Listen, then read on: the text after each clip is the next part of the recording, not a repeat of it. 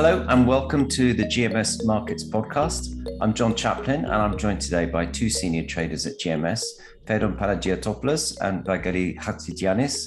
Welcome, gentlemen, and thank you very much for taking part. Hello, John. Nice to be here once again. Hi, John. Hi, Fedon. Pleasure to speak uh, one more time with you guys uh, on this podcast, uh, which is going to be an exciting one following a uh, super busy Posidonia. I'm glad you mentioned that. So let's start with Posidonia. How was it for you guys? Uh, did the turnout meet your expectations, and what kind of impression did you get of the freight market from talking to the owners and brokers that you spoke to? Uh, I think, uh, John, to just uh, begin with it, first of all, a lot of happy faces there. You know, this is obviously talking to the way the markets are going. Everybody knows the situation about the container markets. There is some cautious uh, optimism about the way the market will perform during twenty twenty-two and probably going into twenty twenty-three. There are some uh, minor concerns with regards to the inflation, which obviously will uh, play a role into the purchasing power of the consumers. But obviously, the fundamentals are strong in that uh, sector. And obviously, as long as the order book has not hit the water yet, there is no major uh, reason for concern. Uh, moving forward to the dry bulk markets, uh, it has been a hugely positive upwards trend for the past almost a year now, experiencing one of the healthier markets. Uh, during Posidonia, this was the important thing. Uh, this is uh, talking to the effect the Posidonia is having, the Posidonia events are having to the shipping industry, that uh, obviously everybody was down there in Posidonia, and uh, sometimes uh, traders struggled to find vessels or vessels struggled to find cargo because of this. But overall, it was a very good, uh, it is a very good market uh, for the dry bulk uh, operators and owners. And uh, moving to the tanker sector, I think that everybody's expecting a boom there. Obviously, we see what uh, the M Rs are doing and the AFRAs are doing, especially in the M R sector, which is uh, booming a lot. Uh, we have seen uh, forty thousand per day and so on and so forth. And the L R one sector is also good. The AFRA sector is also performing very well, depending obviously where you have positioned your vessel. Uh, where I think there is a little upside or a lot of upside here to be experienced is in the Suezmax and the V L C C sector. Uh, especially with V L C Cs trading at OPEX and below OPEX and marginally above OPEX, and trying to find uh, storage business is not uh, widely available yet. So this is a sector that still there is room for improvement. Overall, I believe a lot of happy faces, as I already said, and uh, the main, let's say, focus of this Posidonia and the trending topic was the decarbonization, especially with the E E X I coming to effect next year. Uh, and uh, having, let's say, the landmarks of uh, twenty thirty and twenty fifty in front of us, this would monopolize all the discussions. And especially uh, in a very well-attended event of G M S that we had and hosted, the way that uh, everybody was discussing on the role of green recycling playing uh, pretty much a big part into this decarbonization going forward. So this is how I experienced at least Posidonia. What about you, Vagelis? Uh, well, it was uh, definitely a busy one. I mean, uh, from what I gather, it's been the busiest one ever. I mean, the previous uh, record Posidonia in terms of attendance, I believe it was in two thousand eighteen. And uh, from what I read, uh, it's basically, this one was like uh, five thousand more attendees, which uh, is a significant amount. Having said that, I agree with you. Everybody was in the mood to kind of uh, catch up, uh, see uh, faces that uh, have not been seen for several years now with uh, COVID and travel restrictions. And uh, definitely the market environment is definitely an encouraging one for everybody to be in a, a cheer-up mood to discuss uh, about uh, further positivity in the short term and even long term. I guess the, the ones that were uh, more optimistic were basically uh, owners uh, related uh, uh, in the tanker segment, uh, whereas uh, the ones that were a little bit more cautious were the ones in containers and dry tonnage, uh, where they have already been enjoying a few years of uh, quite healthy freights there. And uh, I guess that sums up, sums up the Posidonia, but uh, nobody was talking about uh, demolition. I don't think there is any owner willing to kind of uh, even imagine that at the current uh, state of markets. Uh, even the tanker owners, which uh, were a little bit busy in uh, con- making decisions with regards to recycling or not, Uh, are refraining from that, and uh, this uh, can probably be justified uh, based on what you just said, uh, basically that uh, the uh, tanker tonnage there is uh, seeing an uptick uh, in the freights, and uh, consequently the even the more vintage assets uh, like two thousand three, two thousand four builds that were previously uh, being considered uh, for recycling are now withdrawn from the market of uh, of demolition and basically enjoying premium premiums uh, well above uh, the prevailing uh, scrap market rates. Well, let's talk about the scrap market, because in the last few podcasts, we have been reporting on the falls sustained right across the subcontinent markets. And there now does seem to be a new floor in the low six hundreds. What's the evidence coming from your side, and what feedback are you getting from the recycling markets on the prices? I think, John, that uh, from my side, uh, I, I, let me hit the audience with uh, some numbers here so they understand exactly what has transpired in the recycling markets over the past, let's say, one to two months. So we know why is this new floor being formed and from where it started. I think I'm going to start from west to east. And uh, first market, of course, I want to focus is Pakistan. And I think there are three major factors that we're talking about across the markets. Currency, we're talking about steel prices, we're talking about general demand um, locally. Uh, in terms of currency, uh, P K R, and I have a number here that's really going to uh, sound uh, uh, crazy, but P K R used to trade on twenty-first of April at one eighty-two to the dollar. Uh, fast forward to today's date, uh, which is, uh, if I'm not wrong, fourteenth, correct? fourteenth of June. Today, we, the P K R is trading at two oh six point five to the dollar. And this is overnight also uh, lost approximately zero point eight percent. Overall, in these two months, so from twenty-first of April till fourteenth of June, we have a thirteen point five percent depreciation over a course of less than two months. So this is quite a hit for the market. Moving forward to the steel prices, though. Today, I think we're going to be talking about P K R one hundred sixty-five thousand per metric ton on the good quality steel, which equates to seven hundred ninety-nine dollars uh, per metric ton. While on the melting side, we, we are facing one hundred thirty-nine thousand P K R per metric ton, which translates to six hundred seventy-three uh, per metric ton. So you have seen these upticks in the steel prices, uh, but of course, whatever is there in an uptick, in the form of an uptick, is being absorbed and then some by the currency depreciation, which plays a huge role here and huge has huge effect. On the local demand, I think uh, what uh, the local Pakistani traders and buyers are facing is that uh, there is just a cheaper imported product. Uh, for example, the shredded steel that it's being imported from places like U A E, so on and so forth, is being trading approximately uh, two hundred dollars less. So this is what creates the imbalance in the local market uh, in terms of fundamentals. And of, and of course, uh, there are other uh, regions that play their part. For example, you have the budget that was announced uh, last Friday. There is no major change there, uh, no major tax or duties being imposed in the steel sector. Uh, there is a government change in Pakistan, of course, over the past uh, month or so, uh, which uh, still tries to control the situation with regards to the currency devaluation. So there is some uncertainty there. The fundamentals, apart from the currency, seem to be there. But I think we will need to see how the government will manage the depreciation of the P K R, or the Pakistani rupee, uh, going forward in order to, to have a concrete, let's say, picture. Moving forward to India, uh, in India, we have uh, less than a currency effect. We have around two percent depreciation over the course of two months from twenty-first of April, uh, when the P K R was seventy-six trading to the dollar. Today, it's trading to seventy-eight to the dollar, seventy-eight point oh six to be more precise. Where we see the big drop there is in the steel prices. The steel prices used to trend, uh, let's say, by twenty-first of April, which is my benchmark date uh, for this exercise, at fifty-five thousand three hundred rupees, with melting at forty-nine thousand five hundred rupees. Uh, today, just for reference, we're talking about forty-four thousand two hundred rupees on the good quality twelve millimeter plate, with forty thousand two hundred rupees being on the melting front. We're talking about five hundred sixty-six dollars and five hundred fifteen dollars being the current market, respectively. Uh, this is more than a twenty percent drop from the peak. The local demand is not really growing. Right now, they're just taking a step back to see, because there is a further correction that's expected uh, with regards to the India rupee uh, over the course of the next one to two months, maybe a one percent depreciation, so on and so forth. Everybody's in wait-and-see mood, let me put it that way, and they are expecting the effect of the monsoon to hit next week with heavy rainfalls being predicted, which will play a role in the market. And uh, just closing the subcontinent picture, I think we have to theoretically also discuss Bangladesh, which uh, is quite a similar picture. We we actually see that the Sri Lankan effect is uh, causing uh, some kind of a snowball effect to the local economies there, um, which is trying to be contained by the local governments. The Bangladeshi taka has depreciated over the course of two months by nine and a half percent, effectively from eighty-four and a half uh, Bangladeshi taka to the dollar to the ninety-two and a half Bangladeshi taka to the dollar, with obviously L C uh, currency being booked uh, uh, even higher, ninety-seven uh, and so on and so forth. Uh, I think this is a response to U S raising interest. This is the uh, actual, uh, let's say, effect that has to the local market.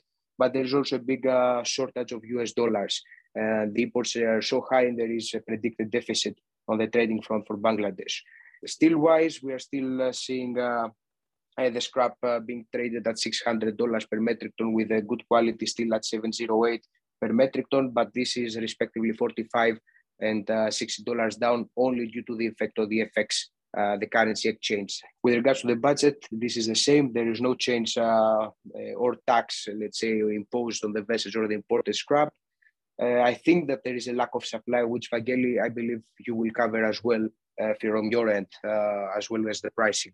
Thanks, Fedon. You mentioned the budget. So what you're really saying was there was nothing in those budgets from Bangladesh or Pakistan that would encourage recyclers to start buying again? I think that the first statement will be with, it, with regards to the budget, and this is from uh, historical experience, that uh, no news is good news in this case. So there are no major changes, which means that Uh, at least now the recyclers, with regards to uh, putting together the purchasing policy, uh, they will be kind of more, uh, let's say, bullish to some extent.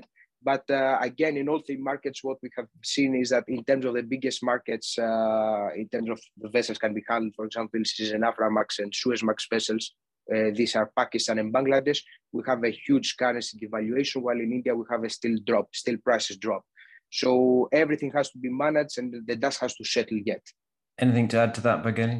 Yes, uh, well, uh, Fedon has done a great job covering most of the local fundamentals, basically. And I think what needs to be added on that is, uh, in particular for the Indian market, that uh, we should not be forgetting that the Indian government has uh, in, uh, enforced uh, restrictions in the exportation of uh, steel products, which is uh, the main uh, cause for kind of causing the Uh, the, the, the collapse, if I can put that way, in the steel prices that we have witnessed uh, in the course of the last uh, month uh, or two, basically.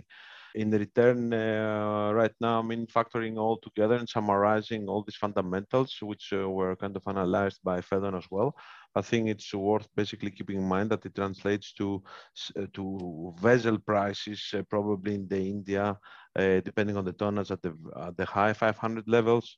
And uh, Pakistan is kind of uh, in limbo between uh, the, five, the high five hundreds and the low six hundreds. Uh, so we are at the turning point between these two markets to see if basically if we will manage to sustain at the six, the figure starting with a six there, and uh, kind of uh, start uh, crawling back onwards there, uh, which might be the case, seeing the appetite coming back a little bit from Bangladesh. It's not like the buyers are jumping up and down there to acquire expensive inventory, but we are seeing tonnage uh, basically and offered, offers for tonnage in the region of low six hundred, closer to mid six hundreds, depending on the type of tonnage and the goodies there. But what is very important to highlight is that there is no firm tonnage being negotiated for the past few weeks. So uh, this is all hypothetical. I mean, uh, with the exception of uh, a rumored sole V L C C, uh, uh, there is no really any tonnage that has been uh, actively negotiated or worth kind of taking a note in terms of uh, a pricing that has been uh, concluded at.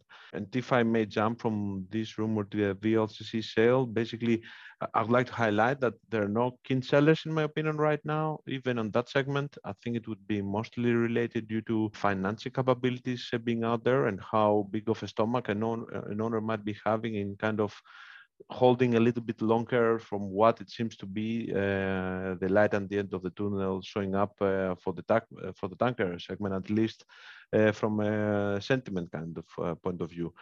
Uh, we have seen the freights uh, picking up significantly, as mentioned earlier, on the M Rs. We have seen that happening uh, on the yo-yo effect uh, on the Afra, on the Aframax uh, segments. Uh, there are indications that Suezmax are coming back uh, also, or they anticipate to do so. And I think uh, as a chain reaction, uh, V L C C is down the line. So most of the sellers, um, they are reluctant in offering their tonnage uh, or to active negotiate it. And of course, containers and bulk carriers are out of the question. I mean, uh, every number there is justifying passing surveys, even on the early two thousand builds. Uh, maybe uh, isolated cases uh, would be an exception in that respect. What I would like to also add here is the market in Turkey, of course, which has not been uh, different at all from what uh, Fedon has been describing for the Indian subcontinent mostly. And in particular, if I have to sum it up, basically we're seeing steel prices uh, since beginning of May until mid of June right now, having corrected by one hundred sixty dollars per metric ton. That's a significant figure if somebody is to look at it in the broader picture. And unfortunately, the sentiments uh, within the buyers out there will be further correction of another thirty dollars, forty dollars. Uh, of course, the global steel demand has a role to play in that. The uh, effect of the Chinese lockdown again with COVID uh, could be argued to be one of those. Uh, the, uh, the war that is ongoing, unfortunately, uh, at the borders of Europe is another one. Um, but basically, overall, a pessimistic uh, demand, together again with currency uh, devaluation also there with uh, the Turkish lira. I think uh, just to, to add what Vagelis is uh, saying, uh, it's still fresh in memory, the twenty eighteen year where, um, uh, you know, we literally had forty-two V L C Cs coming uh, for demo. And I think uh, the vast majority of those came, I think, uh, the first half of the year.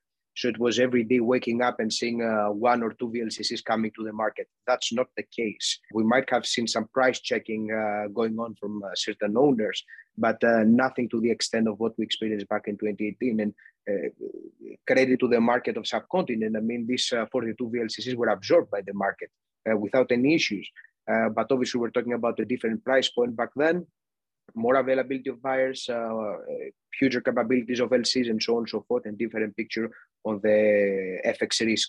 Uh, so going forward, I believe that uh, the market has to be tested at some point because uh, we have an idea, we discuss with the brokers ourselves, uh, we price check also ourselves, but eventually what we see is that there is no sale that has benchmarked the market at these levels, at least for now. That's a fantastic summary of the market. I appreciate that. Uh, I'll, let's just finish with an unfair question. Uh, do either of you expect the market to edge back up in the next weeks, months? Uh, my view is that with all these uh, market fundamentals and uh, the uncertainty that is being brought upon us by the currency depreciation, and keeping in mind also the local, the local governments are really spending to, to try and keep an, uh, this fluctuation, uh, let's say, mitigated. For example, India has spent, uh, has already Uh, pumped uh, two billion dollars the market yesterday. Uh, Bangladesh more than eight billion dollars to cover the shortage of U S D for the transactions. Uh, I believe that uh, this is uh, not a doom and gloom picture. I think that this is where the floor is formed.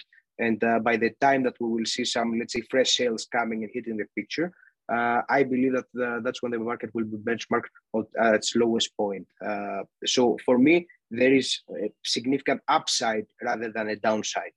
Let me put it that way. Agree, Vagelis? I wouldn't disagree with uh, what Fedon said, but I just keep on uh, having in my mind uh, the global uncertainties that are taking uh, place and the extraordinary events, as we call them, right? I mean, uh, we saw the effect of uh, COVID and uh, during the past few years. Uh, we see now what uh, inflation is kind of uh, causing on the back of uh, these sudden developments that are taking place. And unfortunately, we have also to think the political scenario going uh, across globally, which basically would be involving, uh, you know, war effects and so on. I mean, uh, there's uh, one going on right now in Europe, and uh, God forbid uh, something else would be to escalate further. But uh, there are uncertainties globally in that respect, which are, yes, making uh, all the, um, the trades uh, to be a, a bit more cautious than probably it should. I mean, if somebody was to take an isolated uh, view of uh, the fundamentals right now, I think the fact that the restrictions in China with regards to COVID are easing up, it, it should be creating uh, positive sentiments with regards to where commodities uh, were to head uh, onwards. Uh, but I guess what we see happening with uh, stock prices, et cetera, globally right now are kind of describing this uh, uncertainty uh, that uh, we're living into. Uh, so I'm cautiously optimistic. To summarize, yes, I agree that uh, all things being equal, that the market uh, should be uh, improving rather than the contrary. Uh, but there are just too many extraordinary events taking place nowadays, and uh, I guess this is uh, what's causing the, um, the, the, the, the uncertainty globally. I agree with you, Vagelis. Uh, definitely, we cannot predict for this. Uh, but obviously, for the items that we can predict, like, for example, the E E X I, uh, because this is also a topic that we really discussed over uh, Posidonia, Uh, I think the general expectation is that uh, uh, the slow steaming that will be caused uh, because of the E E X I uh, coming to effect, uh, I think will uh, add to the demand for more vessels. So um, if we have to open the floodgates for demo, if that's the question, which will further push the prices down, I do not expect that uh, owners are prepared to sell their vessels for demo, at least to the to the effect that we saw previous years, like in twenty eighteen, because the market probably has legs. At least that's a general feeling for now. Fedon, I could argue against that uh, in some respect. I mean, uh, you know, with the regulations coming into effect, I mean, from what I gather from at least some blue chip owners around, they would expect a big supply of tonnage to be seen towards the first half of twenty twenty-three.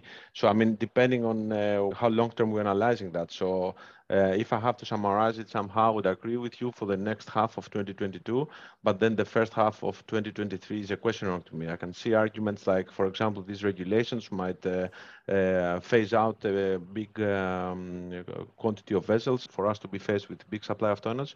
Of course, I'm not implying it might be at the same uh, volumes like we are describing on two thousand eighteen, or even uh, going back from memory in two thousand sixteen on the Uh, dry segment where we saw oversupply of capes and so on, or two thousand fifteen, something like that. But uh, certainly the regulations are going to be having a positive effect in terms of supply of tonnage, and then it remains basically to be seen uh, how this is going to be absorbed in combination, of course, with the fluctuations on commodities and so on down the line.